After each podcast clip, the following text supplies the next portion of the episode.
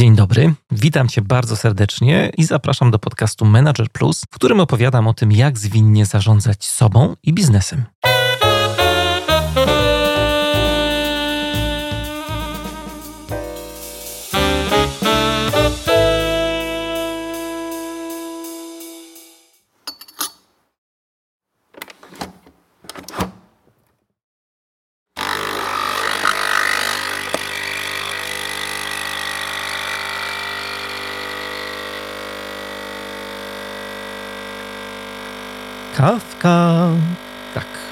Kawkę już mam. Teraz przydałaby się jakaś książeczka do kawy. E, jest książeczka i czytamy. To była akcja ratowania życia. Nie spodziewałam się, że kiedykolwiek usłyszę takie słowa adresowane do mnie. Nadal nie wiemy, co pani jest, ale pani stan jest już stabilny. Tak brzmiała wypowiedź lekarza prowadzącego. To był październikowy dzień, kolejny dzień dociekań, które miały na celu odnalezienie źródła pogarszających się wyników badań wszelakich. Wykluczono już na szczęście najcięższy kaliber chorób, ale kiepski stan zdrowia nie ulegał zmianie. Do momentu, aż uległ. Nagłemu i drastycznemu pogorszeniu, sepsa. Pamiętam jedynie migawki, szybką akcję, jakieś gwałtowne ruchy, przerażenie w oczach pielęgniarek, gorączkę. Obudziłam się w izolatce w zapomnienie poszły dociekania. Teraz zaczęło się intensywne leczenie. Seria dożylnych antybiotyków, którym na drodze stawały pękające żyły. Wlew podawany co 6 godzin, ale wchodzący przez 6 godzin. Non-stop. Czysta matematyka. Węflony rozwalały kolejne żyły. Zaczynało ich brakować, był strach, przyszło i zaskoczenie, trochę targowania, ale nie pamiętam z tego czasu paniki ani złości na kogokolwiek, na cokolwiek. Nie mam pojęcia skąd, ale przyszła do mnie myśl, że będzie dobrze.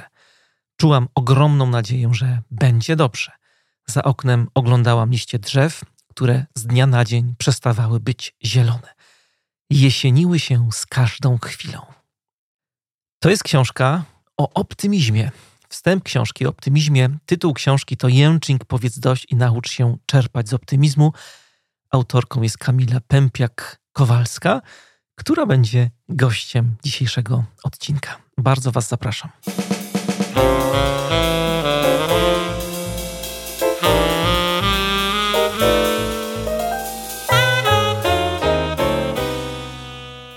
Jest z nami dzisiaj Kamila Pępiak-Kowalska, trener coach, i autorka książki. Uwaga, książka jest bestsellerem. Jęczing, powiedz dość i naucz się czerpać z optymizmu. I o tym optymizmie będziemy dzisiaj właśnie rozmawiać. Tak bym chciał przynajmniej. Kamilo, witam cię bardzo serdecznie w moich podcastowych progach. Dzień dobry, witam serdecznie, pozdrawiam ze Szczecina i cieszę się, że będziemy mieli przestrzeń, żeby porozmawiać. Jak ty w ogóle trafiłaś do tego Szczecina? Bo wiem, że pochodzisz z Lublina, no to taki kawałek trochę, nie? Wiesz, to, to trochę nie do końca zależne ode mnie było, bo oczywiście urodzi, urodziłam się w Lublinie, natomiast mhm. miałam całe dwa lata, kiedy rodzice y, dostali przydział, bo to ja jeszcze z tego mhm. pokolenia, gdzie rodzice dostawali przydział do pracy, są lekarzami weterynarii, po prostu tutaj, tutaj dostali mieszkanie, tutaj dostali pracę, więc niekoniecznie było to w obszarze wyboru, no i tak zostało. A macie jakieś zwierzątko w związku z tym, że rodzice są właśnie lekarzami? To pytanie, które mam.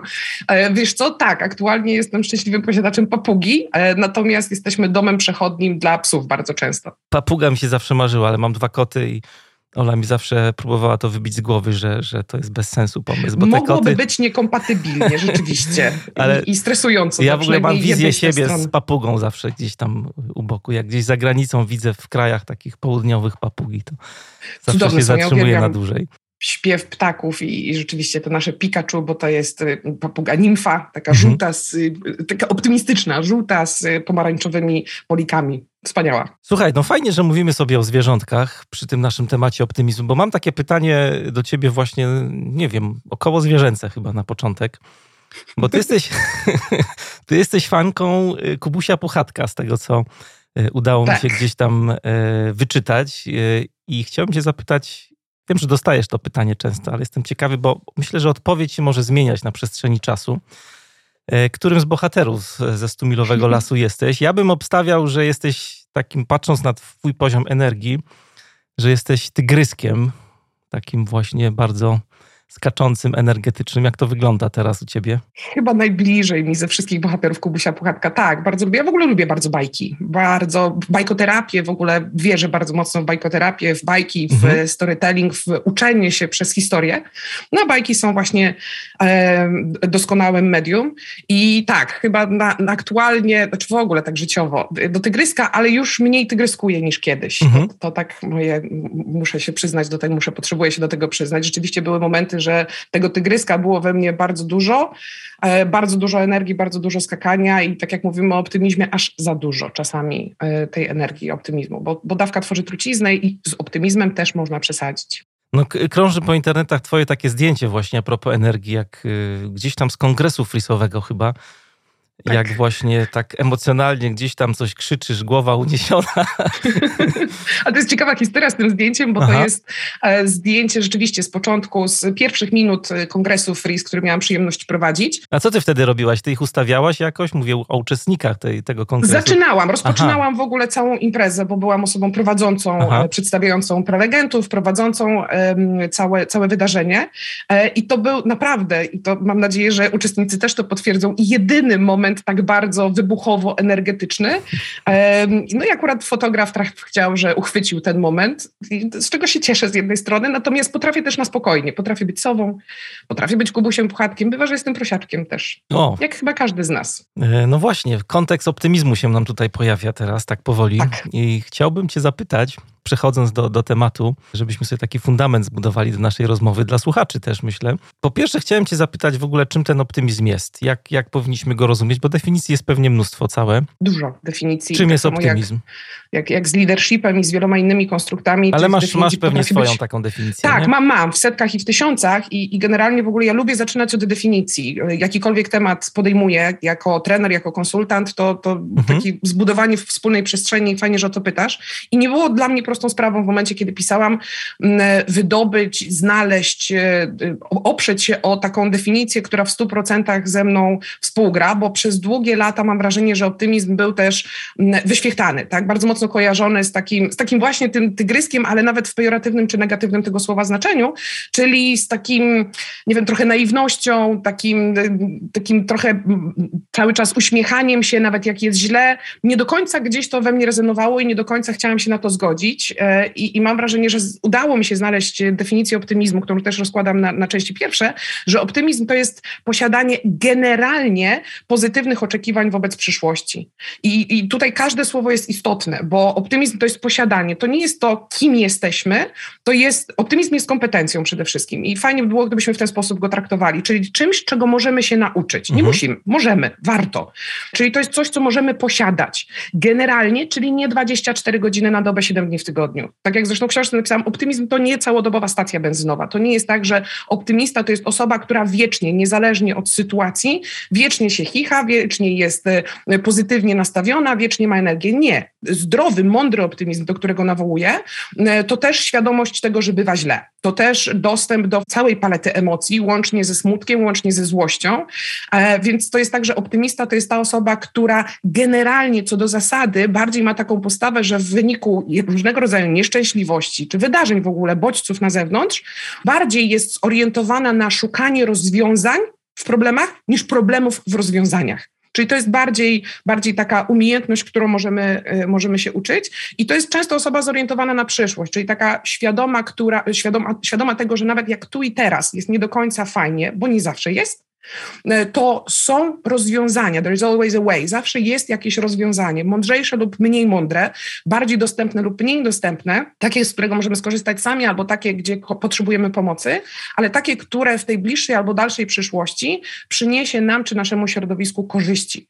Więc na tej, na tej definicji oparłam w ogóle y, właśnie, y, to był, to był kręgosłup do, do dywagacji na temat optymizmu, czyli mądry optymizm to jest kompetencja, to jest umiejętność szukania rozwiązań do tego, żeby, żeby było w przyszłości lepiej. Ale w ogóle tak się zastanawiam teraz nad tym, że to jest bardzo takie, no dla mnie odkrywcze, nie? że jakoś się nad tym nie pogłębiałem tak mocno, że my, przynajmniej w Polsce, ten optymizm tak traktujemy trochę tak właśnie śmieszkowato, nie? że to mhm. jest coś takiego, co się kojarzy z jakimś chichraniem, z jakimś takim mhm kolorowymi okularami, Naiwne, które naiwność właśnie. Może. No faktycznie tak mhm. jest, nie? Że, że ten optymizm jest czymś negatywnym. Nie wiem, jak jest w innych krajach, bo tak myślę o Stanach na przykład teraz, że tam chyba ten optymizm to jest trochę inaczej rozumiany, ale faktycznie tak nas... i nie. Tutaj mhm. też w książce powołuje się na, na badania Susan David. Ona co prawda jest y, oryginalnie z RPA, aktualnie mieszka w Wielkiej Brytanii i ze Stanami Zjednoczonymi też współpracuje, czyli kraje anglosaskie i ona mówi w ogóle o tak zwanym toxic positivity, mhm. czyli toksycznej pozytywności.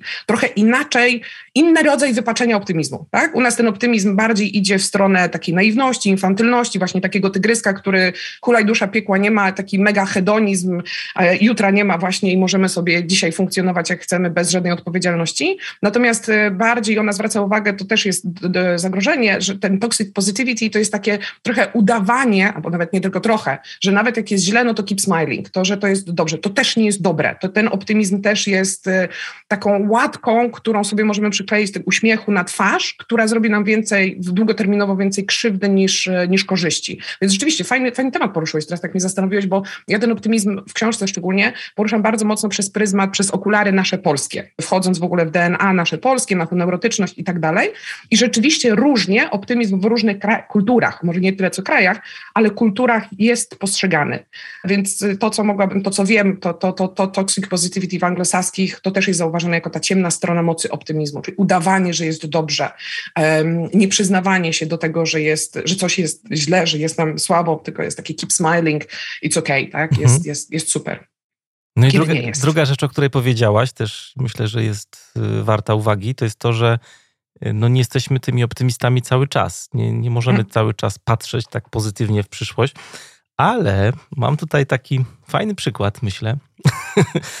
Jak mówiłaś o tym toksycznym takim optymizmie, y, nie wiem, czy oglądałaś. Myślę, że słuchacze na pewno oglądali Friendsów, przyjaciół. Jest tam no taki, jest tam taki chyba ze dwa odcinki nawet, taki epizod, kiedy pojawia się bardzo ciekawy chłopak Phoebe. Ja tam zrywałem boki, jak oglądałem te odcinki. E, to jest Alec mhm. Baldwin, e, Cudowne, Parker. pamiętam ten odcinek. tak, odcinki. No właśnie mhm. i tam jest taki, taki... I nawet Phoebe miała dosyć, nie? Taki case właśnie pokazanego, tak powiemy może słuchaczom o co chodzi, bo Parker, właśnie chłopak Phoebe, ten taki chwilowy przez dwa epizody, którego gra Alec Baldwin, jest takim typem bardzo wylewnego optymisty. On się zachwyca mhm. praktycznie wszystkim, pełen entuzjazmu, no i cieszą go rzeczy, które innych no, jakoś tam doprowadzają do szału tak na co dzień. Mhm. No i tak jak powiedziałaś, Fibi na początku e, próbuje go jakoś tłumaczyć, rozumieć, ale później to już jest takie niestrawne aż e, i zaczyna go ten optymizm e, irytować. Tak, i ten optymizm spowodował, z tego co pamiętam, że ona powiedziała dosyć, nie, już więcej, więcej nie chcę. Tak, to, to, to jest ta ciemna strona optymizmu. Dawka tworzy truciznę. Mhm. Nawet z optymizmem, nawet z uśmiechem, nawet z radością też można przesadzić. Wiesz co, fajnie, że mi wróciłeś, ja uwielbiam przyjaciół, pamiętam rzeczywiście ten, e, ten e, motyw.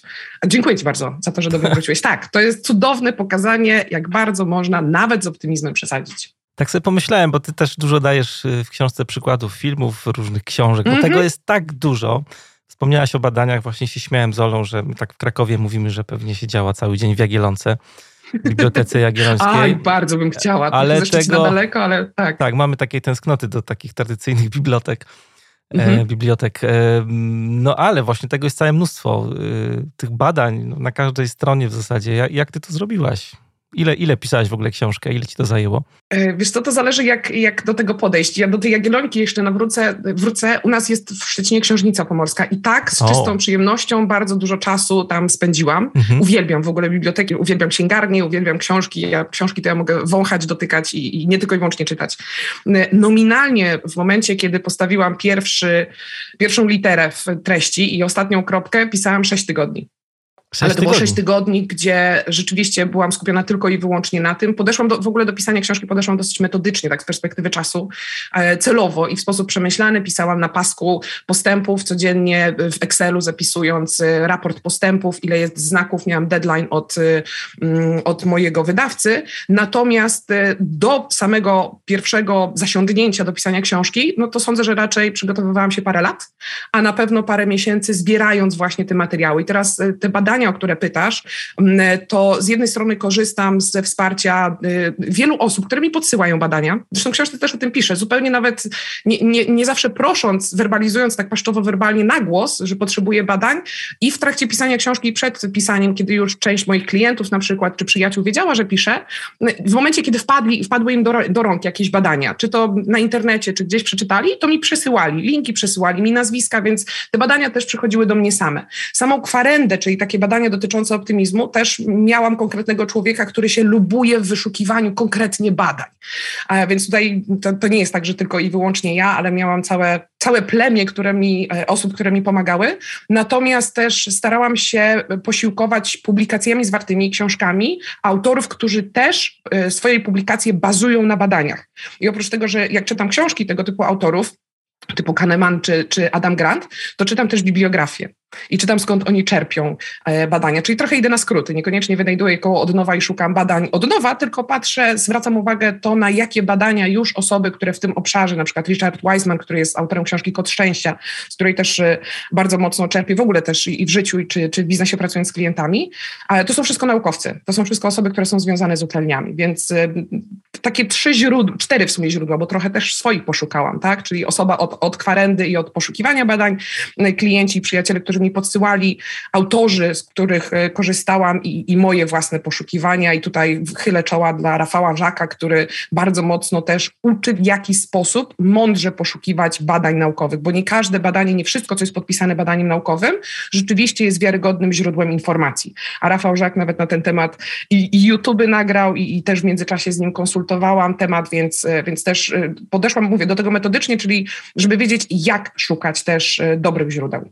Nie wiem, czy to odpowiada na Twoje pytanie, tak, ale tak, jasne, tak. tak. od początku do końca tak było. Ja tylko dodam, że z Rafałem y, kiedyś rozmawiałem w podcaście i odsyłam słuchaczy do tej rozmowy. Mm -hmm. Rozmawialiśmy o błędach, więc ciekawe. O, zdecydowanie polecam. I jego książkę Sztukę Błądzenia i tak, i, i, i jego podejście no, y, bez dwóch zdań. Tak, wracając jeszcze do, do Twojej książki, jak ją czytałem, to miałem wrażenie, że tak zaopiekowałaś każdego czytelnika, bo tak jak mówisz, jest dużo badań, czyli zadbałaś o ludzi, którzy lubią właśnie różne takie struktury mm -hmm. i dane, ale też jest dużo takich fajnych odlotów, wizji. Nawet jak żeśmy rozmawiali wczoraj, to mówiłem ci, że się zastanawiałem, co brałaś, jak pisałaś ten tekst, bo jest faktycznie czuć, że tam masz flow, tak z rozdziału tak. na rozdział, bo czasami u autorów widać, jak, jak piszą książki, że czy beletrystyczne często się spotykam mhm. z tym, że nie wiem, fajnie zaczynają, do połowy jest super, jest energia i to widać, że to leci, a później nagle jakoś tak brakuje pomysłu. Ciebie to jest ten, ten takie tempo zwariowane, nakręcone, mhm. energetyczne jest do końca do, do, do ostatniej strony. No, zależało mi na tym, żeby taka, taka energia rzeczywiście była. Wiesz co, pisząc książkę, ja y, zanim zaczęłam pisać książkę, to, to kolejne podejście, bardzo mocno wsłuchiwałam się w potrzeby potencjalnego czytelnika. Głównie moich klientów, a że głównie pracuję z biznesem, to z wieloma otwarcie rozmawiałam. I jakkolwiek serduszko mi się e, bardzo mocno smuciło i krwawiło, jak słyszałam od wielu osób, ale wiesz, ja nie mam czasu czytać książek. Ja to streść mi tą książkę, albo nie chce mi się, albo no, różne od osób, które naprawdę są mądre, mają wiedzę, deklarowały, że, że one nie chcą, nie potrafią i, i na przykład książki ich nużą, bo są za długie na przykład przykład, albo są za mało konkretne. Więc bardzo mocno słuchałam nawet tych informacji, które, których nie chciałabym usłyszeć, bo, bo ja z tych, którzy uwielbiają i książki, i, i dyskutowanie na temat książek. Natomiast też to wzięłam pod uwagę i z dedykacją, i normalnie zostało mi też powiedziane, wiesz, Kamila, jakby książka miała takie w punktach, tak konkretnie wypisane, e, co jest najistotniejsze, to ja przeczytam. Każdy rozdział z dedykacją właśnie dla tych osób, wcale nie trzeba tego czytać, ale każdy rozdział kończy się w punktach podsumowaniem tego, co w danym rozdziale jest tak, najważniejsze. to jest bardzo fajne, bardzo fajne. Więc to jest, to jest mhm. ukłon w stronę, w stronę tych osób. E, słuchałam też ludzi, którzy mówili o tym, że książki poradnikowe, bo to jest ta kategoria, um, lubią czytać przez pryzmat historii, że chcą się utożsamiać też z bohaterami. Nie chcą czytać tylko i wyłącznie właśnie badań naukowych, bo nie zawsze są dla nich zrozumiałe i nie zawsze mają ten pomost zbudowany, ok, to słyszę, widzę, że jest jakieś badanie i są wyniki, ale jak ja to mogę wykorzystać u siebie? Więc takie podprowadzenie i ten pomost właśnie przez historię, do których podzielenia się zaprosiłam też moich klientów, też mam, miałam informację przed pisaniem książki, że dla wielu wielu czytelników to jest cenne, bo mogą się utożsamić z jakimś bohaterem i może się im pojawić w głowie takie, taka myśl, ja też tak mam, o, to ja mam podobnie, mhm. o, to, to ja zobaczę, jak ta osoba sobie dała z tym radę,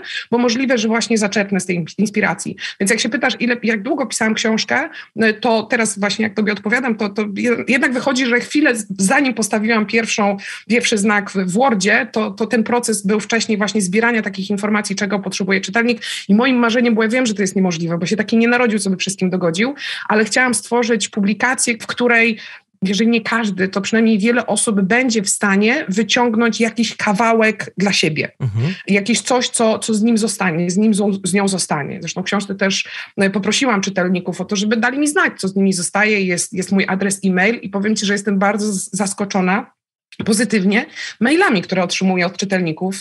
Siłą rzeczy na początku zaczęło się od osób, z którymi mniej lub bardziej miałam do tej pory do czynienia. Natomiast już na ten moment przychodzą maile od osób, z którymi nigdy w życiu się nie spotkałam. Możliwe, że nigdy się nie spotkamy. Natomiast rzeczywiście piszą mi w tych mailach też, e, co, co zwróciło ich uwagę. Poprosiłam też o to, żeby czytelnicy pisali to, z czym się nie zgadzają. I też takie maile, z czego się bardzo cieszę, też się pojawiają. Więc ta interakcja z czytelnikiem i, i chyba właśnie ta chęć do tego, żeby zaopiekować osoby i o wysokiej strukturze i które potrzebują konkretów i faktów. I takie, które e, lubią pomeandrować i podywagować, takie, które lubią pokłócić się z autorem, pisząc po książce, bo takie osoby też mam, nawet mi zdjęcia wysyłały, jak piszą po książce i dyskutują ze mną. E, I dla tych, którzy potrzebują historii i imienia i nazwiska bohatera, to, to wydaje mi się, że w większym niż mniejszym stopniu rzeczywiście mission completed, z czego się bardzo cieszę. A propos zaopiekowania się różnym czytelnikiem, różnymi czytelnikami, to ty jesteś, i to możemy chyba powiedzieć, e, frisowym mhm. wizjonerem, humanistą. Tak. Tak. E, I co taka informacja mówi o tobie? Że jestem wizjonerem humanistą, mhm. że właśnie łączę kropki, czasami szeroko mhm. e, rozrzucone po świecie. To jest ta moja perspektywa wizji, to jest mój styl myślenia w zupełnie naturalny sposób, z którego sobie wcześniej, zanim zrobiłam freeze, e, badanie freeze, nie zdawałam sprawy, skąd to się bierze i myślałam, że inni też tak mają. Dziwiłam się czasami, że jak to jest, że przecież na przykład ja studiowałam dwa kierunki na raz i wiele osób, z którymi rozmawiałam, to ale po co ci to? Przecież to w ogóle jeden kierunek nie ma się nijak z drugim. A ja widziałam połączenia. Zawsze jakoś tak w naturalny sposób widziałam połączenia i wydaje mi się, że akurat w przypadku książki właśnie ta, to, to wizjonerstwo, ta, ta perspektywa idei mi pomogła zobaczyć mm, inne, zobaczyć połączenia między właśnie badaniami a konkretnymi case'ami, a z drugiej strony na drugim miejscu w moim stylu działania mam perspektywę relacji, e, czyli, czyli, czyli partnera, czyli takie mm, chyba mam nadzieję też e, umiejętność bycia, stawania w butach innej osoby i zobaczenia tego świata właśnie z perspektywy potencjalnego czytelnika. Ja pisząc miałam z tyłu głowy konkretne osoby, które nawet wizualizowałam zupełnie nieintencjonalnie, e, które czytają tą książkę i jak reagują i co im przychodzi do głowy.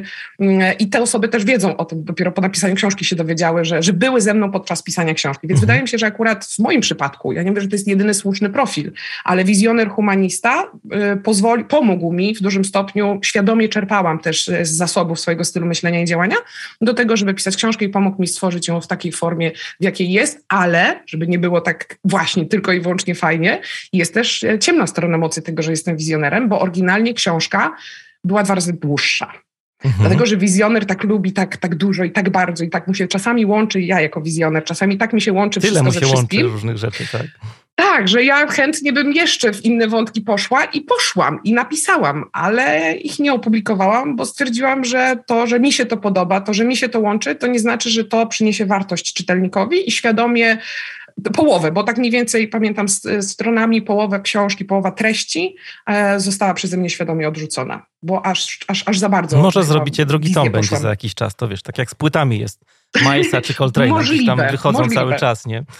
Mimo, możliwe, że już autorów nie, nie, ma. Natomiast tak z perspektywy pisania, tak jak rozmawiam, bo współpracuję też z autorami, to mhm. chyba ta, ta druga nieopublikowana część to była taka moja potrzeba ekspresji. Mhm. Nie wiem, czy ona będzie wartościowa dla czytelnika, ale na pewno ja miałam taką potrzebę i dopiero po tym weszło to takie pisanie treści, która mam nadzieję jest przydatna dla czytelnika. Nie wykluczam, ale na ten, na ten moment, jeszcze po, po roku od, od pisania książki, bo dokładnie rok temu o tą porę pisałam, to mam taką refleksję, że chyba jeszcze bym y, jeszcze bym mogła skrócić. Ja tak Ale to się już, przepraszam, że przerwę, odzywa moja trzecia perspektywa, na którą mocno pracuję, to jest właśnie perspektywa faktów, czyli konkret. E, myślę, że jak czytelnicy tutaj nie wiedzą, o czym rozmawiamy, to e, odsyłam ich do podcastu. To jest numer 88. Nagrałem podcast z Anią Saborską-Owczarek, gdzie rozmawiamy właśnie o Frisie. Ania jest autorką tego modelu, tego narzędzia mhm. diagnostyczno-rozwojowego i tam wszystkie szczegóły są rozłożone na kawałki, więc jeżeli ktoś pierwszy raz słyszy, to robimy pauzę teraz, to jest dobry moment. Słuchamy najpierw podcastu za nią i wracamy tutaj dalej do rozmowy z Kamilą. Zdecydowanie polecam, zdecydowanie polecam. Ten podcast, to Mariusz pewnie y, o tym nie wie, teraz się dowie, mimo że jestem trenerem i partnerem Freeze od samego początku istnienia Freeze. Ania też jest ze Szczecina, więc, więc jakoś tak wyszło organicznie. Mhm. E, natomiast e, twój podcast, wielokrotnie ja sama słuchałam, bardzo dużo się od niego dowiedziałam i z twoich pytań, za nie odpowiedzi. Natomiast jest materiałem podstawowym dla klientów w momencie, o. kiedy rozpoczynamy pracę z Freezem. W momencie, kiedy pracujemy, to jest taki w tych, w tych moich materiałach, nawet nie dodatkowych, podstawowych. tak, tak to jest jak najbardziej jako Kickstarter, więc zdecydowanie warto. A tu jeszcze podpowiem, że z tego, co się orientuję, to Ania wybrała ciebie nie przez przypadek i tylko ciebie. Ania no, w podcastach nie występuje. Więc tak, to jest bardzo, taki bardzo zauważyłem, bardzo... Że, że to jest wywiad taki bardzo na wyłączność, można powiedzieć. Mm -hmm, bardzo jest tak, mi miło. Więc jak, jak, jak, jak słuchacze chcą posłuchać Ani, to yy, wydaje mi się, że to jest dobra wiadomość tylko i wyłącznie u ciebie. Będę tak reklamował od teraz. Mm -hmm.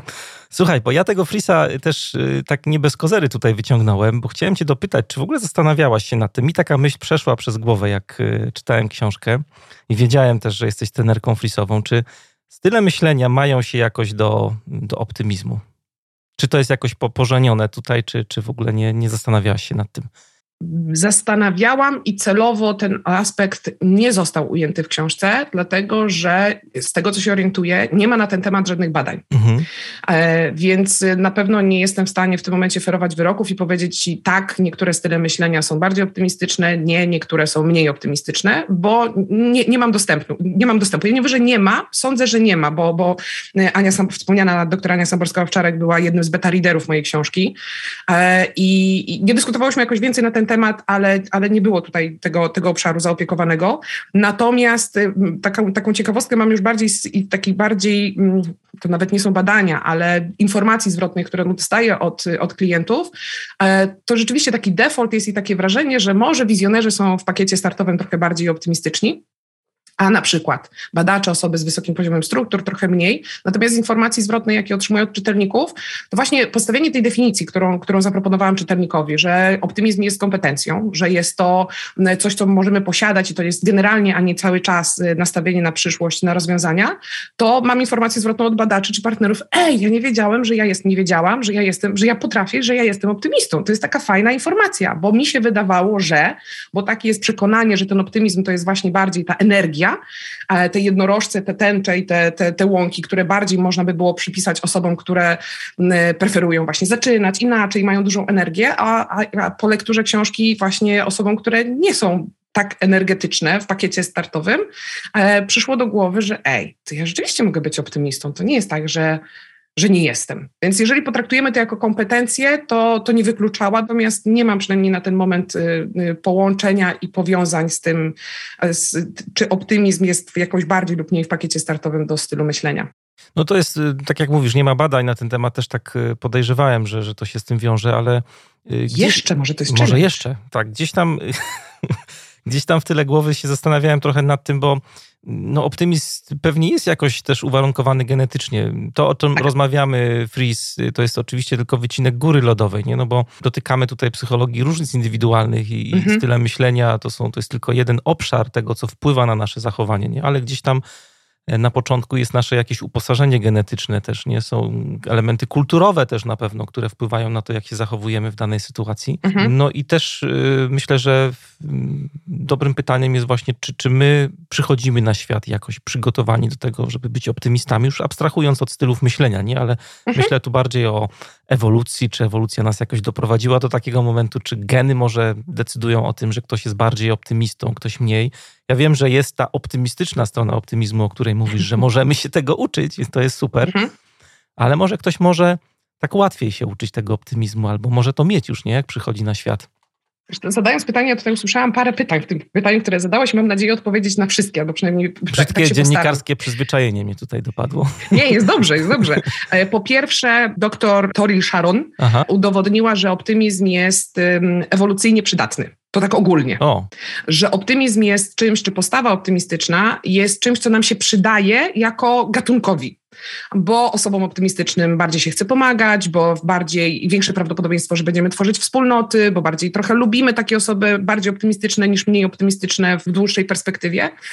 I w swoich e, publikacjach pani doktor pokazuje, że, że jest to coś, co ewolucyjnie jest dla nas wskazane. To jest jedna rzecz, tak? Czyli niezależnie od kultury, rzeczywiście optymizm nam się opłaca. A mogę, mogę Jeden... coś dodać do no. tego jeszcze? Myślę, że jeszcze warto chyba powiedzieć, że nam się opłaca być optymistami ze względu na przetrwanie tego gatunku, bo też... O tym książce tak, tak, piszesz o, tym, nie? Że, mhm. że właśnie to nam pomaga też być bardziej zdrowymi e, jednostkami, nie? Dłużej żyć. Wdzięczność e, jest jednym z elementów optymizmu. Znowu tutaj, jak, jak zaczęłam grzebać w badaniach dotyczących wdzięczności, wdzięczność mi się na początku wydawała taka taka, taka wdzięczność, takie ja wiem, jak to można badania naukowe koło wdzięczności postawić, a okazało się, że znowu ewolucyjnie wdzięczność, to co ty powiedziałeś, jest nam wręcz wysoce wskazana do przetrwania gatunkowego. Człowiek jest istotą społeczną, do tego, żebyśmy mogli budować zdrowe plemiona, zdrowe społeczeństwa, zdrowe relacje w różnych układach, rodzinnych, nierodzinnych, to jest akurat wtórne, czy w biznesie, to okazuje się, że właśnie te składowe optymizmu typu wdzięczność, czy właśnie aktywność fizyczna, która też pomaga, skorelowana jest z optymizmem,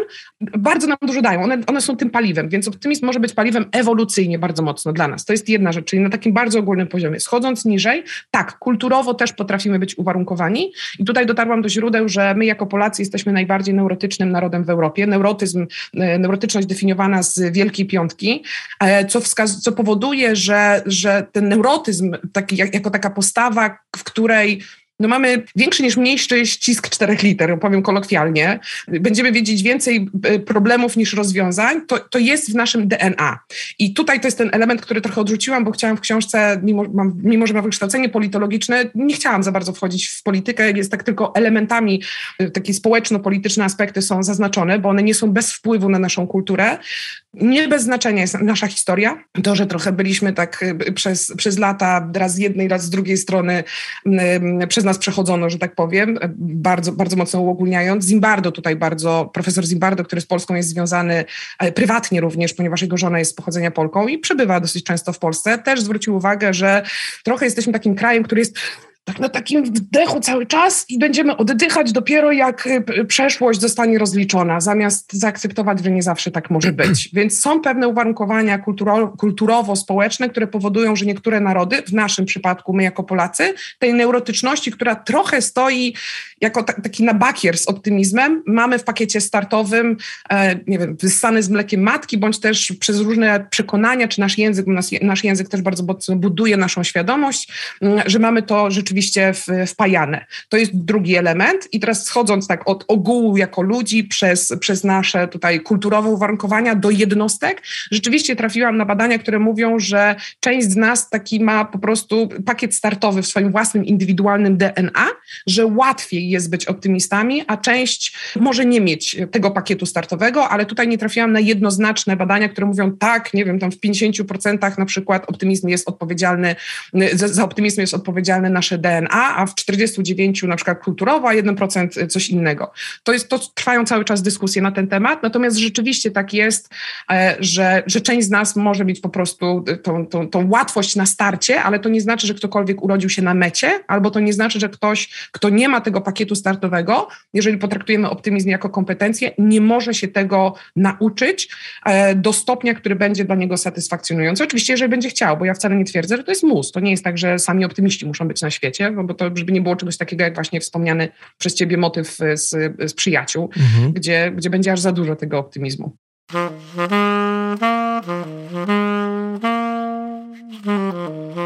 Mówisz y, wiele razy tutaj, jak rozmawiamy, że tego optymizmu można się nauczyć. Ja nawet zauważyłem, że to jest taka optymistyczna strona optymizmu, że to jest kompetencja, którą możemy nabyć. Jak, jak to robić? Masz jakiś sekretny przepis dla naszych słuchaczy?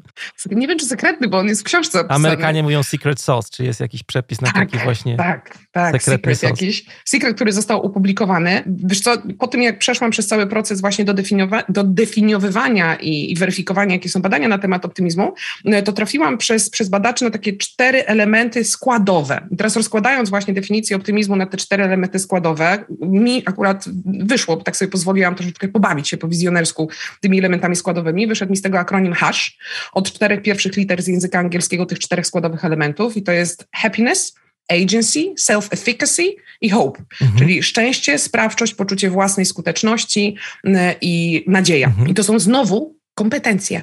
Szczęście też jest kompetencją. Szczęścia też możemy się nauczyć. I tutaj mówiąc o szczęściu, powołuje się na z jednej strony Michał Csikszentmihalyi Michał Świętej Pamięci i jego podejście przepływ i flow, czyli w jaki sposób optymalizować nasze umiejętności versus wyzwania, żeby szukać tego, tego złotego środka, gdzie, gdzie właśnie optymalnie, optymalnie i optymizm ma w ogóle tą samą etymologię. To źródło słów jest ten sam, czyli optymizm i optymalnie, co mi się bardzo podoba, są od tych samych dziadków, że tak powiem y, językowo. Więc żeby optymalnie wykorzystać nasze zasoby, zasoby, to tutaj mówimy o szczęściu w rozumieniu przepływu, stanu takiego przepływu i, i flow. Z jednej strony, z drugiej strony y, szczęście bardzo mocno karmi poczucie sensu. Czyli jeżeli wiemy, po co coś robimy, jakim elementem większej całości jesteśmy, i to nawet można do biznesu przenieść, tak? Czyli jeżeli wiemy, po co jest nasze stanowisko, kto jest naszym klientem wewnętrznym, dla kogo coś robimy, co to daje klientowi, to co my robimy, to bardzo mocno podbija nasze poczucie szczęścia, tak? I to jest jeden z czterech składowych elementów optymizmu, czyli jak zadbamy o ten, ten element, no to już jesteśmy w ćwierć drogi.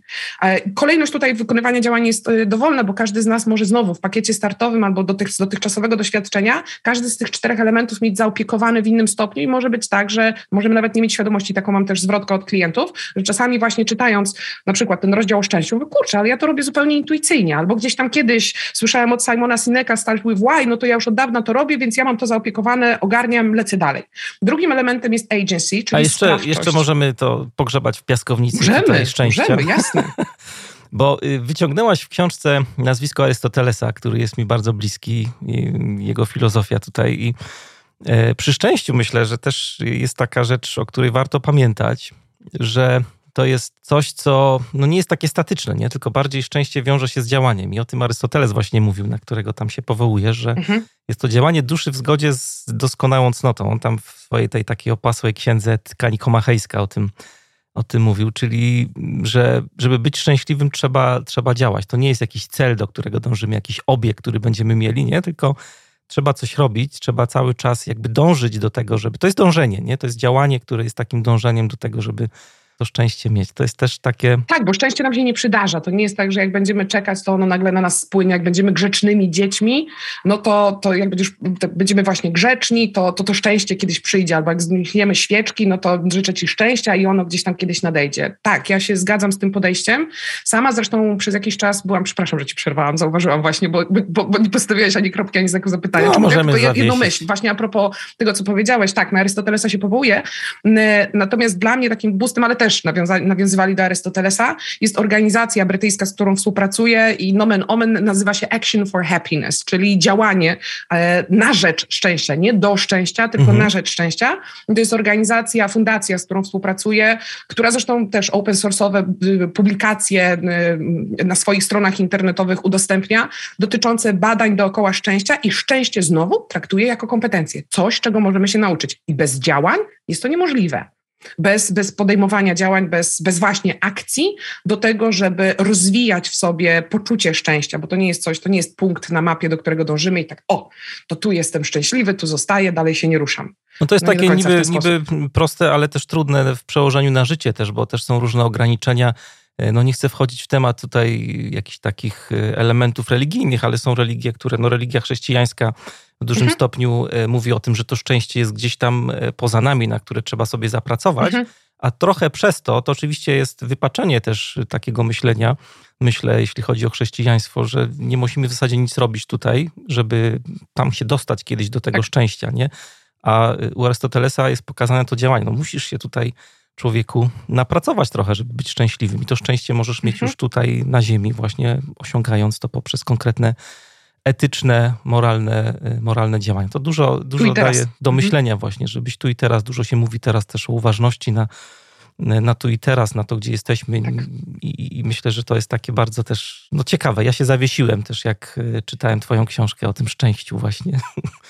Cudownie, cieszę się bardzo. Dlatego między innymi w książce nawiązuję właśnie do Arystotelesa, do stoików, do bardziej filozofii niż właśnie religii, bardziej filozofii buddyjskiej na przykład, e, bardziej do, do, do postawy i, i, do takiego zatrzymania. Temat religii też na moment mnie zatrzymał, wiesz, też, też taki miałem z perspektywy autora już taki backstage, też zastanawiałam się na ile w to wchodzi, bo też trafiłam na badania, które e, korelują i pokazują, że właśnie w zależności od tego, to kulturowo jest też powiązane. To, co ja tutaj absolutnie krajach, tego nie wyciągnąłem, tematu religii jako jakiejś krytyki e, nie, tego, nie, nie, nie, to jest, gruby, to jest duży temat. To jest duży temat, stwierdziłam, ale... żeby go nie spłaszczać, pozwoliłam sobie nie poruszać go w książce, dlatego, że on jest dużym tematem, e, a nie dałam sobie prawa do tego, żeby tak duży temat, nie wiem, w jednym zdaniu na przykład tylko i wyłącznie zamknąć, przez właśnie szacunek między innymi do różnych religii. Do Kończąc ten wątek, podejść. tylko chciałem powiedzieć, że właśnie my jako ludzie czasami ulegamy różnym wypaczeniom właśnie tego rozumienia, że tam gdzieś właśnie w takim Grecy mówili hyperuraniostopos, takim miejscu nadniebnym, mhm. gdzieś jest to szczęście i nie mhm. musimy nic robić w zasadzie, nie? bo tylko się tutaj jakoś tak ustawimy w tej mhm. czy innej religii i, i, to jakoś tam będzie nam dane, nie? a nie musimy działać. A to jest właśnie yy, no, prze, przegięcie, nie? bo trzeba działać, żeby być szczęśliwym. Nie tak. wszyscy są tego świadomi właśnie. Mhm. Tak, to, to się, przynajmniej ja się, to jest bardzo spójne ze mną to, co teraz mm -hmm, mówisz, tak? Mm -hmm. Więc nie, nie, nie chcę autorytarnie podejść, to jest moje, totalnie subiektywnie. Tak, i a propos działań, jest drugi element, sprawczości, bo nie zawsze mamy obszar do tego, żeby działać. To nie jest tak, że chcieć to móc i możemy zrobić wszystko. Ja mimo tego, że jestem y, coachem i trenerem naście lat już w tym momencie, kształcę też coachów i trenerów, mam alergię na właśnie takie, to nie jest coachingowe, ale takie wypaczone znowu, następne, następne wypaczenie mm, kolejnego elementu, y, podejście właśnie, że wszystko możesz, że chcieć to móc, że, że zawsze możesz działać. No bo nie, nie zawsze możemy działać, nie zawsze mamy obszar sprawstwa. I um, agency, ten drugi element, um, drugi element optymizmu, każe nam się zatrzymać to w jakim obszarze, jaki obszar jest obszarem mojego wpływu, gdzie mogę działać i podejmować te działania, i wziąć na siebie odpowiedzialność, a w jakich obszarach nie mogę, nie potrafię, nie umiem albo są poza moją strefą wpływu. To z psychologii motywacji, ale i z filozofii też stoickiej jest, czyli żeby zrobić sobie taką swoją własną, aktualizować też ją, bo ona się zmienia, strefę wpływu i podejmować działania i budować swoją sprawczość w tych obszarach, gdzie mogę, gdzie potrafię, gdzie mam zasoby, gdzie mam siłę też, bo czasami można powiedzieć, ja nie mam siły dzisiaj być optymistą. Mi też się zdarza nie być optymistą i być obrażona na cały świat. A z drugiej strony, żeby mieć świadomość, gdzie w jakich obszarach dzisiaj nie mogę, nie potrafię i to zaakceptować. I wtedy co ode mnie zależy, czy... a co nie zależy, nie? Tak jak nawiązując do stoików, nie? Dokładnie tak, ale idąc dalej, bo to jest pierwszy krok i podejmować w związku z tym działania. Nie wchodzić w wyuczoną bezradność, bo ona jest przeciwieństwem optymizmu, bo optymizm to też duży element, teraz mnie tak zainspirowałeś, duży, duży pierwiastek optymizmu. Wizjoner. Tak, jak najbardziej. Jest, e, jest motywowany działaniami akcją. Mhm. Czyli okej, okay, to let's do it. To, to, I co w związku z tym? I co, co jeszcze możemy? Co jeszcze możemy znaleźć? Sprawczość powoduje też, że wydziela nam się dopamina. Jak zaczynamy coś robić, nie wiem, jakie jest twoje doświadczenie, czy e, doświadczenie mm, słuchaczy. Ja bardzo, bardzo czekam i, i zbieram w tym momencie już pojawiające się badania dotyczące tego, jak się i dlaczego zachowywaliśmy jako społeczeństwa w konkretny sposób w marcu 2020. Sytuacja dosyć, dosyć e, graniczna dla wielu z nas, tak? Wybuch pandemii, mało mamy informacji, no i wtedy różne są zachowania właśnie, gdzie ta sprawczość jest ograniczona, bo, bo nawet nie jesteśmy zawsze w stanie sobie y, poradzić z tym, co możemy w ogóle robić, tak? Z dnia na dzień zmieniają się informacje i obserwowałam wtedy liderów, z którymi pracowałam, obserwowałam też klientów i sama siebie. I zauważyłam, że e, takie pozostanie, już nawet nie mówię o nie wiadomo jakim optymizmie, ale takich przy, nie, nie, nie, nie mówię to medycznie, przy zdrowych zmysłach, czyli żeby dalej optymalnie funkcjonować, to istotnym elementem tego było skupianie się na tym, na co mam wpływ i rzeczywiście funkcjonowanie i działanie nawet małymi takimi kaizenkami w takich rzeczach, które widzę efekty za moment. Stąd pojawiały się hodowle pomidorów, pieczenie, hmm. drożdży zabrakło, bo, bo, po 45 minutach widać efekt mojej pracy, jak coś upiekę, jeszcze w dodatku jest słodkie, smak słodki, atawistycznie, kojarzy się z bezpieczeństwem i tak dalej. I jak obserwowałam te firmy, te biznesy, z którymi pracuję, to tam, gdzie właśnie liderzy bardzo racjonalnie powiedzieli, ok, to tu jest moje poletko, tu mam wpływ i tu działam, czyli buduję swoją sprawczość, a tu odpuszczam, na to nie mam wpływu, bez sensu hodować wrzody żołądka i dwunastnicy, jeżeli nie mam na coś wpływu.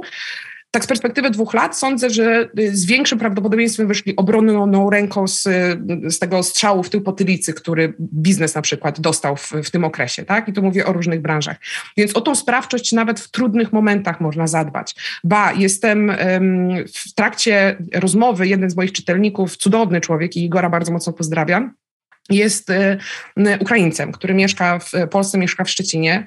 E, przeczytał książkę i wymianę zdań mieliśmy bardzo dużą i też rozmawialiśmy na tym, jak w obliczu granicznych tak jak w przypadku y, jego czy, czy jego rodziny, wojny, sytuacji, można zachować optymizm. I to nawet nie ja mu mówiłam. On mi mówił właśnie o sprawczości, o tym, żeby działać w tym obszarze, na który mamy wpływ, tam gdzie możemy, nie rzucać się na, na główkę do, do basenu bez sprawdzenia, czy w ogóle tam jest woda, tylko działania tam, gdzie rzeczywiście możemy. I sprawczość potrafi być trudna, Budowanie tej sprawczości wymaga, jest, może być wymagające. Tutaj akurat w książce po, pozwoliłam sobie zaprosić do opowiedzenia o sprawczości jednego z cudowniejszych liderów, z, którymi przyszło mi, z którym przyszło mi współpracować, e, Piotrka Jankowskiego, który przez długi okres czasu był zarządzającym e, Fujitsu e, i życiowo, i prywatnie, i zawodowo przez ostatnie lata przeszedł naprawdę przez kombo i przy rozmowach prywatnych, przy zawodowych też bardzo świadomie pokazywał, jak krok po kroku budu można budować tą sprawczość.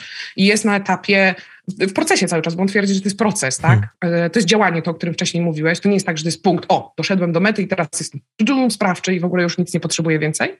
E, natomiast ta sprawczość jest, jest możliwa do budowania i ona też wpływa na optymizm, bo jak widzimy, że mamy efekty, nawet małe, bo nam pomidorek wyrósł na ogrodzie, bo zrobiliśmy dobre ciasto i rodzina jest zadowolona, to nie muszą być e, rzeczy, które wchodzą w kategorię Oscara albo Nobla. To są nasze małe kajzenki, nasze małe poletka, które uprawiamy, nawet lepiej, bo bo wtedy lepiej się skupić na tym, na co mamy tutaj tak pod ręką bezpośredni wpływ, bo ten nasz mózg widzi bardziej efekty, bo to jest ja i, i działam. Wtedy się cieszymy i wtedy kacięk, jest dopamina i mamy plus pięć punktów do, do naszego optymizmu. Więc ta sprawczość jest właśnie tym drugim bardzo istotnym elementem, ale można się przy niej też napocić. No i czasami optymizm możemy zgubić z pola widzenia, bo możemy się, kurde, na cholerę mi ten optymizm, jak to jest takie trudne. Bo budowanie optymizmu wcale, ja nie twierdzę, że jest łatwe. Więc sprawczość jest tym drugim elementem. Mogę do trzeciego? Ja sobie jeszcze tylko tak w głowie zanotowałem, może tylko dopowiem, jak opowiadałaś o tej pandemii, że to wszystko jest trudne też w takich trudnych sytuacjach. Mhm. Nie tam pandemia to jest jeden z przykładów. No, wojna, którą jakby mamy y, na co dzień teraz, aż, aż dziwnie o tym mówić jest, mhm. e, ale y, te wszystkie takie graniczne sytuacje, one powodują, że optymizm y, taki jest trudny, niewyobrażalny czasami, ale też mówiliśmy wcześniej, że to jest jakoś powiązane z wdzięcznością i też no wdzięczność to też jest y, jakby odnajdywanie sensu w tym, co nas spotyka i też zachowywanie tej postawy wdzięczności. Nie? I czasami jest trudno, tak jak mówiłaś o mhm. E, tym liderze, którego wywołałaś e, do mhm. książki o, o, sprawczości, że to jest pewien, pewien proces, którego się uczymy, też takiego odnajdywania sensu w tej mhm. codzienności. No, też y, nawiązywałaś w książce dużo do Wiktora Frankla. Znakomita tak. postać, yy, znakomita książka Człowiek w poszukiwaniu sensu. Tam jest dużo cytatów w twojej książce, z tej książki akurat. Yy, no to to jest właśnie takie ekstremalne pokazanie, jak w sytuacji ekstremalnej, no bo, bo Frank był w obozie koncentracyjnym przecież, yy, można odnaleźć Trzy sens. lata nie? w czterech obozach. Stracił całą swoją rodzinę, wszystkich i wszystko, co miał.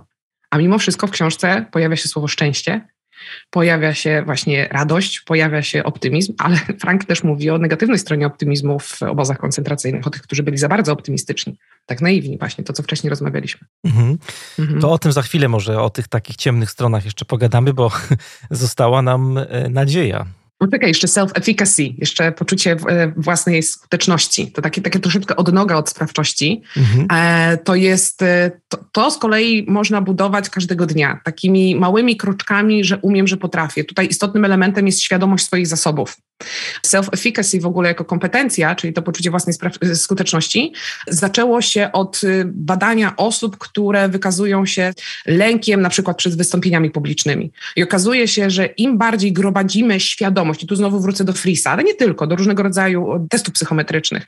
Im większą świadomość mamy, tak z ręką na sercu, jakie mamy zasoby, a gdzie mamy deficyty, nad czym potrzebujemy pracować, i znowu tak codziennie, takimi małymi kaizenkami, to nadbudowujemy właśnie to, to poczucie własnej skuteczności. Aha, to to mi wyszło, to umiem robić, to mogę pójść sobie krok dalej. I teraz małymi krokami, jak nadbudowujemy tą swoją świadomość zasobów, to też jest y, kolejny element do, do optymizmu. To się wiąże jakoś z poczuciem własnej wartości tak, też może być powiązane, mhm. dlatego że w ten sposób też możemy budować, bo to jest cały czas na poczuciu, to jest bardzo subiektywne, tak? I to jest, to jest właśnie gromadzenie kolejnych dowodów do tego mojego wor worka poczucia własnej wartości, tak? Nie w rozumieniu wysokiego poziomu autozajebistości, cytuję jednego z moich klientów, tylko w rozumieniu takim naprawdę, nawet taka tabelka. To mam, tego nie mam, to potrzebuję i to zrobię bardzo, bardzo mocno na, na takim poziomie behawioralnym w ogóle i, i zachowań. I to wpływa na to, ok, to to umiem, to potrafię i to robię i, i mam to poczucie właśnie własnej, własnej wartości. E, tak, to też jest bardzo istotne. E, I i hope, czyli nadzieja. Dla mnie hope, nadzieja w ogóle w momencie, kiedy zaczęłam e, grzebać bardziej w obszarze optymizmu, była trochę zaskoczeniem. No dla znowu mnie też była, jak... że w ogóle się pojawiła w tym modelu, właśnie tak patrzę. I że w ogóle jest znowu kompetencją, której można się uczyć, że, to, że nadzieja to jest, to nie jest znowu takie, że niektórzy mają nadzieję, mi bardziej nadzieja, ale to zupełnie subiektywnie, bardziej się kojarzyła z właśnie z religią wcześniej przez ciebie wywołaną, tak? Czy z jakąś taką cechą, którą niektórzy mają, niektórzy nie mają, taką bardziej romantyczną, taką, taką nadzieją.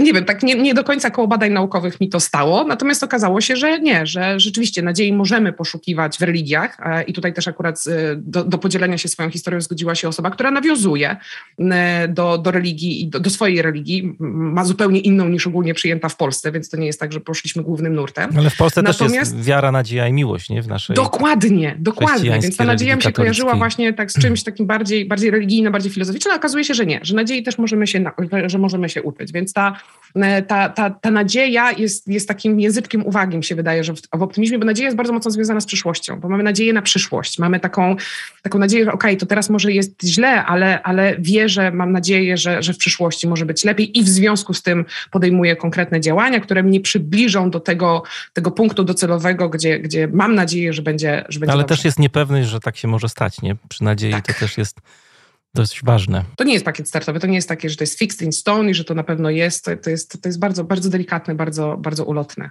Więc tutaj tym bardziej cieszę się, że przyjęła zaproszenie do podzielenia się właśnie swoją nadzieją osoba, którą, którą bardzo cenię właśnie za i podziwiam za, za podejście znowu przy granicznej sytuacji, bo, bo dużego zagrożenia nawet życia własnego dziecka i ratowania własnego Słuchaczy, dziecka. odsyłamy też... do tej historii, żeby sobie tak. poczytali, bo to będzie zachęta pewnie do mhm. kupienia książki.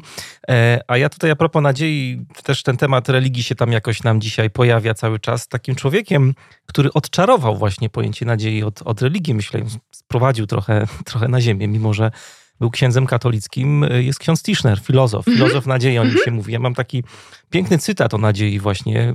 Zresztą jest e, filmik e, z dwójki jeszcze z telewizji, gdzie on o nadziei dużo opowiadał. Na YouTubie można znaleźć.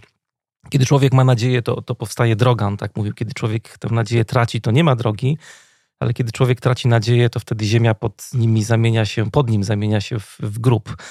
E, I, I, ta, ta metafora drogi jest super do nadziei. Tak sobie myślę, że to bardzo otwiera głowę w ogóle na myślenie o nadziei. Aczkolwiek jest też takie ryzyko, jak czytałem sobie Twoją książkę, i wiesz, ja czasami tak trochę jak Ty mówisz, że jesteś wizjonerem, ja e, jakby w działaniu mam wychylenia w kierunku mhm. właśnie idei. To też sobie o różnych rzeczach myślę. I myślałem sobie o tym, że tak jak z optymizmem, mówiłaś, że można przegiąć i można być takim hiperoptymistą, to tak samo z nadzieją. I przegięcie z nadzieją będzie prowadziło do tego, że mamy nadzieję wbrew na przykład faktom. Tak. I to prowadzi do złudzeń. No, mhm. Nadzieja może być złudzeniem w pewnym momencie, mhm. która nie do końca jest czymś dobrym, bo mhm. no, może być tak, że nie wiem, tutaj przychodzą mi takie drastyczne przykłady, ale nie wiem, jest jakaś y, katastrofa, jakaś y, klęska żywiołowa, y, zawaliła się kopalnia na przykład, nie wiem, górnik gdzieś tam został, już dawno minął czas taki dający mu szansę na przeżycie i dalej rodzina ma nadzieję, że go znajdziemy, nie? Czasami to jest bardzo dobre, że w ogóle to bardzo pomaga, dlatego mówię, że to jest trudny temat, żeby o tym mówić, mhm. czy ktoś jest chory na nowotwora, nie? I, mhm. No i jest problem też, nie? Z, z, tą, z tą nadzieją wtedy. E, można żyć złudzeniami, chociaż to bardzo też z drugiej strony pomaga, więc to, to taki temat no, do końca też... Na pewno, nie, na pewno niejednoznaczny i, i tym bardziej się cieszę, że właśnie mm, eksplorując temat optymizmu, to co mi przyszło do głowy, to że żaden z tych czterech elementów osobno nie do końca, znaczy rację by tu ma, ale nie do końca jest pełny. Sama nadzieja, tak jak ty powiedziałeś, ale bez myślenia krytycznego, mhm. bez, y, bez y, y, sprawdzenia rzeczywistości, no, może, być, może być nawet destrukcyjna dla nas, e, bo się nie pożegnamy no bo, właśnie bo... z pewnymi przestrzeniami, bo będziemy żyć, trwać w Matrixie, w takiej równoległej rzeczywistości, która się ma nijak do, e, do faktów. No bo w tej nadziei właśnie, tak jeszcze dopowiadając do tego, co mówisz, ten pożądany wynik jest jakoś możliwy, nie? To jest, to jest nadzieja. Mhm. Mhm, a jak tak. tego nie będzie, jak nie będzie tych takich faktów, no to albo to będą złudzenia, albo to będą jakieś wiem, marzenia. Marzenia też są dobre, no więc to jest takie już wchodzimy bardzo mocno na, na taki, taką fazę filozofi, filozofowania tak, o nadziei, ale tak. to też jest, też jest potrzebne, bo podbuduje świadomość, nie? Tak, ja zgadza się jak najbardziej. Ja bardzo lubię e, filozofię też i, i cieszę się, że to poruszyłeś. Ja, dla tych, którzy nie widzą, e, a tylko nas słyszą, to ja sobie pozwoliłam notować Mariusza, więc ja uwielbiam te przestrzenie, gdzie jedna i druga strona się uczy. Z filozofią e, wiesz. To ja tutaj się przyszłam wymądrzać, a, a, ja notatek mnóstwo z tego spotkania wyciągam, więc tym bardziej bardzo Ci dziękuję za to, bo uważam, że w każdej sytuacji możemy się czegoś nauczyć. Tylko wiesz, z filozofią więc... jest ten problem, że, że można sobie tak bajać bez końca, nie? I nie ma rozwiązania. Tak, to rozwiązanie... tak, i meandrować w każdą, w każdą możliwą stronę, i, i, ale mieć do wszystkiego. Natomiast tutaj ja sobie pozwolę autokratycznie, wrócę, wrócę na, czy nawiążę do, do tego, co Proszę. ja wskazałam w książce, bo w tytule pojawia się słowo jęczing.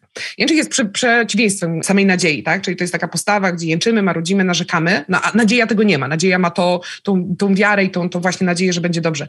Natomiast e, ja dalej będę stała na stanowisku, że dawka tworzy truciznę e, i nadzieja też potrzebuje, może nie jęczyngu, ale potrzebuje myślenia krytycznego, że ono jest nam niezbędne do tego, żeby właśnie sprawdzić, jakie są fakty, e, jaka jest rzeczywistość i czasami rzeczywistość jest do kitu. Czasami rzeczywistość jest e, zła i okropna. I, I, fakty przemawiają za tym, że pewnych rzeczy się nie da i nadzieja też nas może zgubić. Więc ja bym tutaj właśnie na pewno podpięła pod to takie moje, moje, moje podejście, że dawka tworzy. Bardzo się cieszę, że że o tym powiedziałaś, bo chciałbym zahaczyć na chwilę do tych ciemnych stron optymizmu i powiem ci, co zrobiłem. Jak czytałem sobie twoją książkę, mhm. ja uwielbiam takie narzędzie, kiedyś o nim w podcaście opowiadałem, to jest narzędzie Fontuna, speca od psychologii komunikacji, które się nazywa kwadrat wartości. I tak mhm. y, też odsyłamy słuchaczy, żeby się zapoznali z narzędziem, jak nie słyszeli o nim, ale to jest narzędzie, które wykorzystuje się do tego, żeby pokazać, że jak ktoś ma jakąś jedną wartość w życiu, to ta jedna wartość nie wystarczy, bo trzeba dopełnić ją jakąś inną wartością, żeby wyciągnąć z tego konstruktywne działanie. To też jest Arystoteles,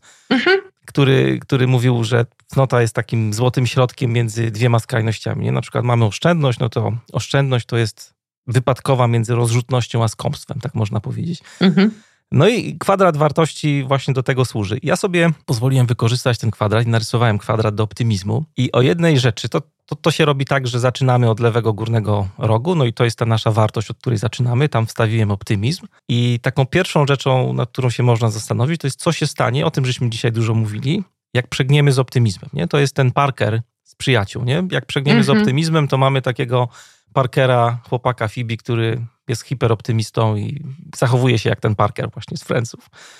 No ale zastanawiałem się chwilę i trochę mi to zajęło, bo to też takie rysowanie tego kwadratu nie jest oczywiste. Co zrobić, żeby tego Parkera w jakiś sposób no, uczłowieczyć, urealnić? Nie? Co zrobić, żeby popracować nad tym hiperoptymizmem? No i w tym kwadracie wartości idziemy po przekątne do prawego górnego rogu i tam nam powinno coś wyjść.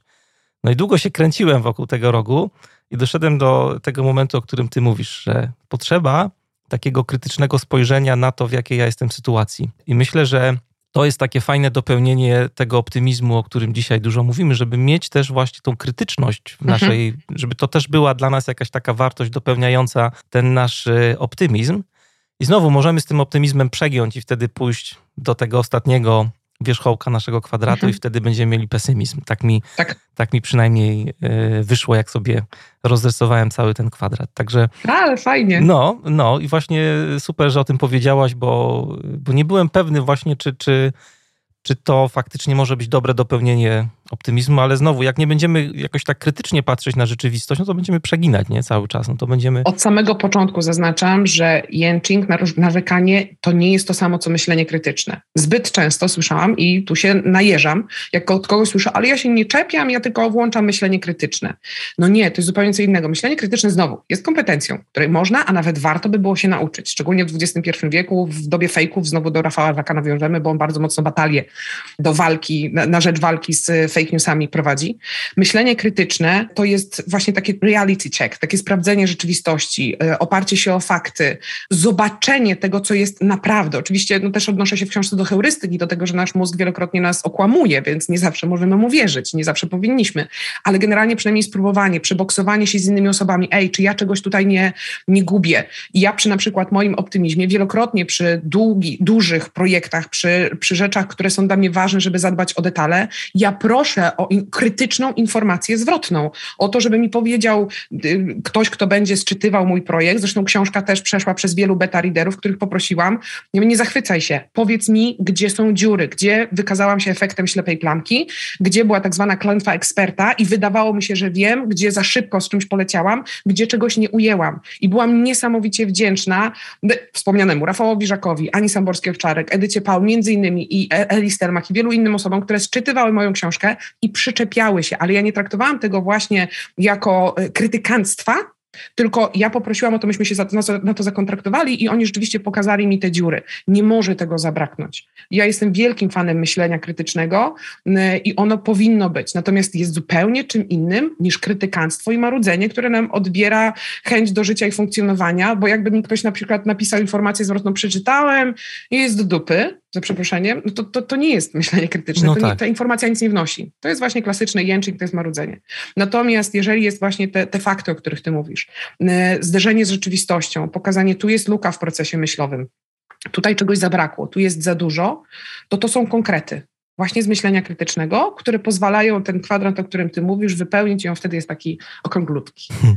Nie może tego, optymistów, wszystkich optymistów tego świata błagam, zapraszam i poproszę o to, żeby jeżeli sami nie chcą, nie potrafią, nie mogą włączać u siebie myślenia krytycznego, to żeby mieli na podorędziu i to liderom też, do tego liderów też zachęcam, miej koło siebie kogoś, kto będzie twoim sparring partnerem. Zresztą Adam Grant do tego też zachęca, żeby mieć w otoczeniu kogoś, kto cię skrytykuje, ale wiesz, że ta krytyka jest wnosząca, że to nie jest ad, ad persona, tylko to jest do ciebie po to, żebyś ty był lepszy e, i żeby właśnie te efekty ślepej plamki e, likwidować. Ja się bardzo cieszę z takich adwersarzy, takich osób, które mi powiedzą, ty Kowalska, ale tutaj nie, tu się mylisz. Zwłaszcza tak jak mówisz o liderach, nie? Bo to jest tak, że jak mhm. się pniemy w, na szczeblach kariery gdzieś tam po tych różnych drabinkach w naszych firmach, to tej krytyki jest coraz mniej niestety. Im wyżej jesteśmy, samotność tym, lidera się tym kłania. mniej słyszymy ja wiem, że, tej krytyki. Nie? Tak, ja wiem, że, że ta samotność lidera czasami jest krytykowana, że jej nie ma. Natomiast moje doświadczenie jest takie, że wielu liderów na pewnym etapie trochę czuje się samotnymi, bo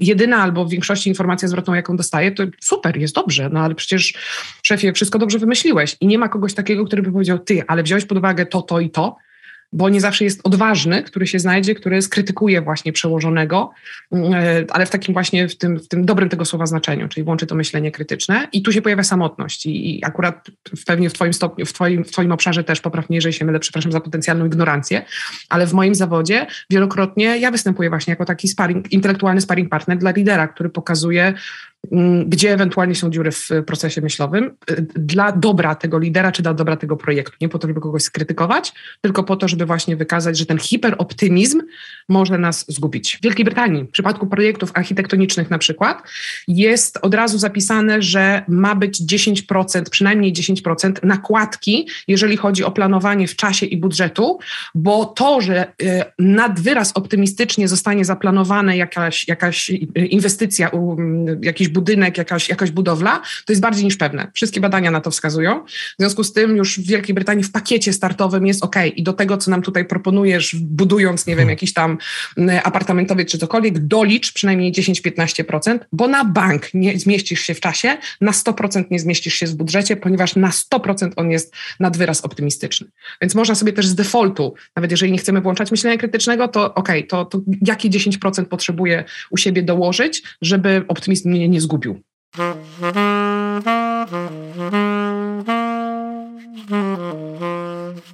E, życzmy sobie tego. Ja jeszcze, jeśli pozwolisz, mm, chciałbym mhm. domknąć ten temat, bo mówiliśmy o działaniu i mówiliśmy o składowych optymizmu. E, taką jedną rzecz chciałem jeszcze zapytać na koniec, e, a propos nawyków, bo jest cały rozdział w Twojej książce dotyczący tego właśnie, jak budować te nawyki związane z optymizmem.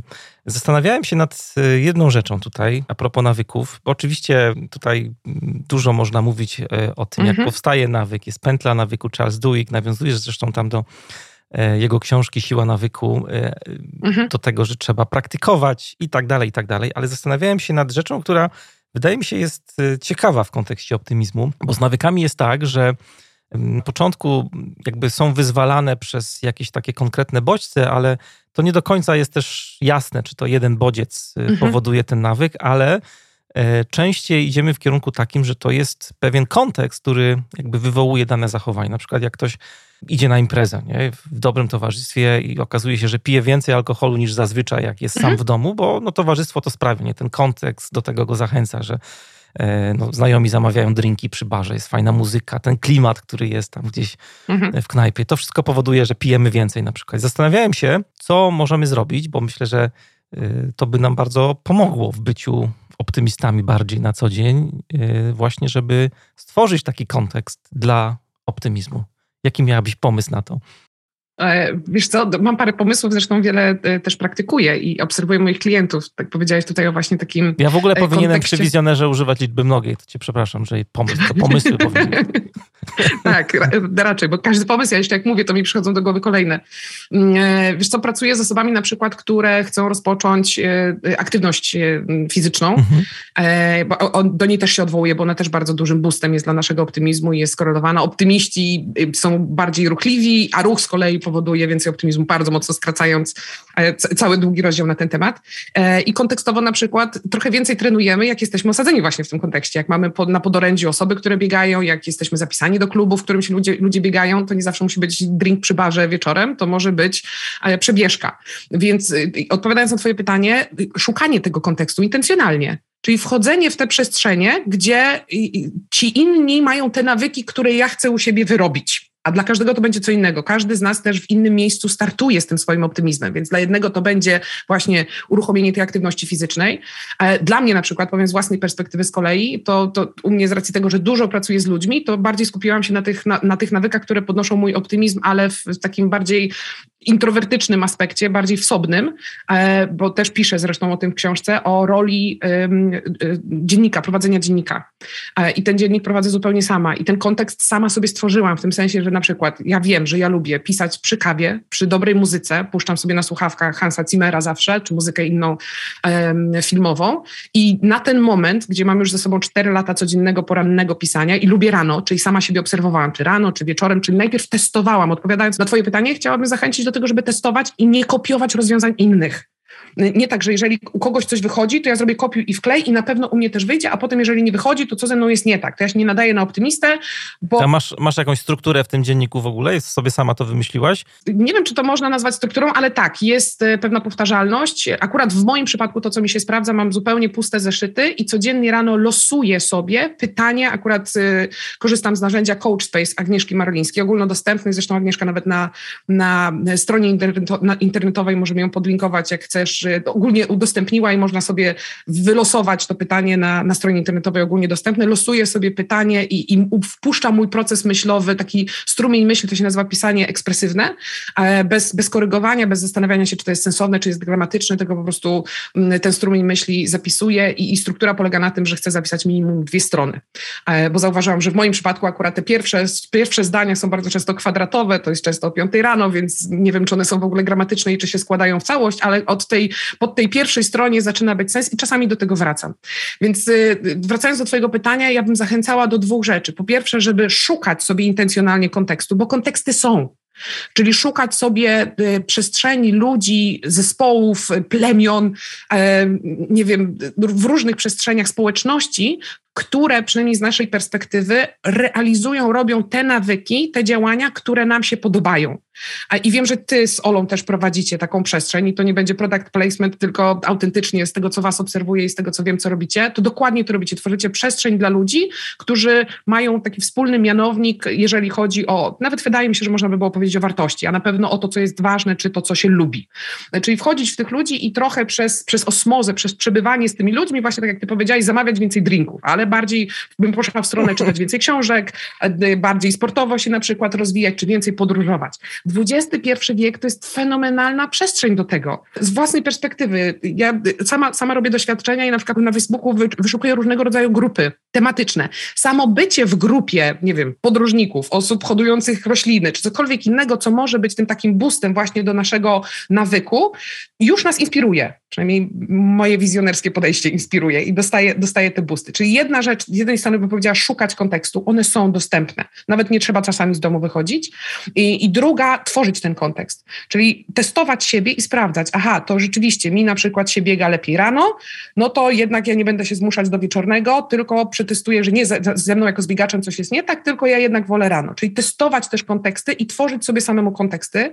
I to jest, z nawykami jest takie, takie trochę, mm, kiedyś przez jakiś czas panowało takie przekonanie, że żeby wyrobić w sobie nawyk, potrzebnych jest 21 czy 28 dni. Różne źródła podawały różnie. Na ten moment wiadomym jest, że to zależy od nawyku, zależy od osoby, więc nie ma czegoś takiego, że jeżeli po tych 21 dniach pisania na przykład dziennika, 22 to już mi będzie łatwiutko. Nie jest tak, to jest bardzo indywidualne, ale jest ten moment kliku po jakimś czasie, i to widzę i u siebie, i u swoich klientów, kiedy już zassie ten nawyk, to jak nie mamy przestrzeni nawet, żeby to realizować, to jest nam jakoś tak niewygodnie i tak chcemy, potrzebujemy. I wtedy kontekst nie jest aż tak strasznie istotny. I wtedy ten dziennik ja mogę pisać nawet bez kawy i bez Hansa Zimmera w słuchawkach, bo po prostu chcę wyrzucić z siebie pewien strumień myśli, bo bieganie nie zawsze musi być w tych miejscach, akurat mówię o swoim bieganiu, bo to też jest nawyk, nad którym pracuję, nie zawsze w tych miejscach, których lubię, ale po prostu tam, gdzie jestem, bo, bo, bo, bo cztery litery bolą, jeżeli na przykład nie biegam, przynajmniej trochę. Tak, bo ta, ta powtarzalność jest ważna, o której mówisz, nie? Bo możesz pisać dziennik dzień dzień w dzień przez 31 tak. dni w miesiącu, a możesz tylko dwa dni w miesiącu poświęcić na pisanie dziennika.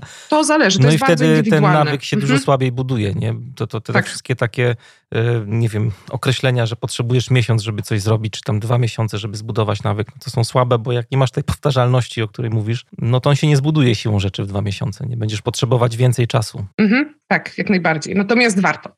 I optymizm jako właśnie kompetencja może być podbijany przez to, że nadbudowujemy sobie nawyki, które, które są dookoła właśnie tego optymizmu, które powodują u nas optymizm, które powodują, że boostuje nam się szczęście, boostuje nam się sprawczość, poczucie skuteczności i nadzieja. E, dobrnęliśmy w ten sposób do końca naszej rozmowy. Ja tak sobie myślę o niej, że była dla mnie bardzo odkrywcza. Myślę, że dla słuchaczy również, mimo że czytałem Miło, książkę. Cieszę się bardzo to myślę to, co mówiłaś, że, że to jest kompetencja. Ja ten optymist y, gdzieś tam w tyle głowy jakoś się nie zastanawiałem nad nim aż tak bardzo. Mhm. E, fajnie, że, że go pokazujesz i definiujesz też jako też patrzenie na rozwiązania. Tak sobie myślałem gdzieś tam, jak cię słuchałem dzisiaj, że to jest taka, czasami się pytamy, no jaki powinien być lider dzisiaj, jakie powinien mieć kompetencje współczesny lider, no bycie optymistą to chyba jest jedna z ważniejszych rzeczy, bo też można to połączyć z tak. szukaniem rozwiązań, ale poprzez eksperymentowanie, tak jak jest w filozofii agile, nie próbkowanie rzeczywistości w szukaniu tych mhm. rozwiązań. No tutaj można zbudować cały system do tego, E, pracy. Właśnie, ale... do budowania kompetencji, do budowania optymizmu powinniśmy podchodzić agile'owo. Teraz mnie zainspirowałeś, no, tak? To nie jest tak, że to jest set in stone i raz na zawsze zrobię sobie plan na pięć, pięciolatkę na budowanie optymizmu. To jest tak, że no właśnie próbujmy, agile'owo podchodźmy, pivotujmy. Wyjdzie, to okej, okay, to zassie, to zostawiam to sobie, ale aktualizujmy też to, że nie wiem, ja w moim przypadku 4 lata piszę dziennik, to nie znaczy, że, że za moment stwierdzę, że ej, nie, to już nie jest to i już nie codziennie, ale na przykład raz na tydzień update'ujmy też, aktualizujmy nasze potrzeby, bo my też się zmieniamy i nasze potrzeby się zmieniają, więc to nie jest tak, że to jest raz na zawsze. Agile'owy, agile'owy optymizm. Agile optymizm. Mariusz, ten, Jak w ogóle Oleż, będzie takie już... hasło, to na pewno, na pewno będzie duży zasięg też. Jak wstawisz agile z przodu, to no, tak. tak trochę mówię z przekąsem, bo, bo niestety z tego się robi też pewien trend, nie? I nie, nie wszyscy mają świadomość, co się z tym trendem wiąże.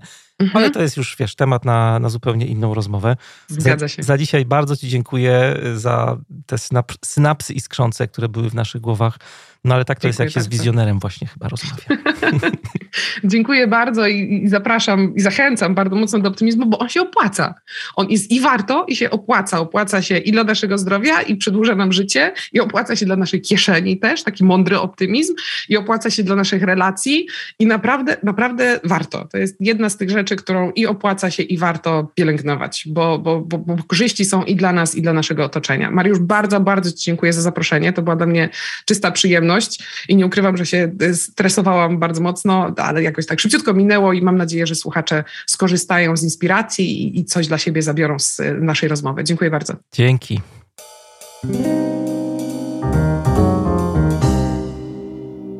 Bardzo Ci dziękuję, że zostałeś do końca mojej rozmowy z Kamilą. Mam nadzieję, że wyniosłeś z niej dużo takich otwierających głowę e, informacji, rzeczy, e, na przykład na temat optymizmu. Czym ten e, optymizm jest? Dla mnie to było dość ciekawe posłuchać o tym właśnie, jak optymizm tak bardzo praktycznie można rozumieć. Jeżeli podobał Ci się dzisiejszy odcinek, jeżeli podoba Ci się w ogóle podcast Manager Plus, to bardzo serdecznie chciałbym Cię zaprosić do grona patronów, patronek podcastu Manager Plus na Patronite. Jeżeli możesz tylko w jakikolwiek sposób wesprzeć moją działalność, będę Ci bardzo, bardzo wdzięczny. Ogromne dzięki też dla wszystkich patronów, którzy od samego początku ze mną są, dla patronów, którzy e, dołączyli do grona przyjaciół podcastu i tych wszystkich, którzy zdecydowali się przedłużyć swoją subskrypcję na kolejny miesiąc. Oczywiście e, ogromna wdzięczność też dla e, mecenasa podcastu, dla firmy iSolution. Jeżeli Twoja firma, Twoja organizacja chciałaby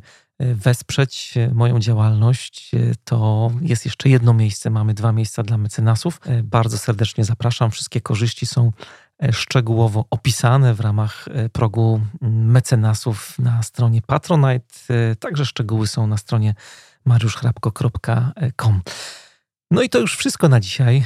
Bardzo Ci dziękuję, że wysłuchałeś tego odcinka. Ja się nazywam Mariusz Hrabko. Trzymajcie się i do usłyszenia niebawem. Thank you.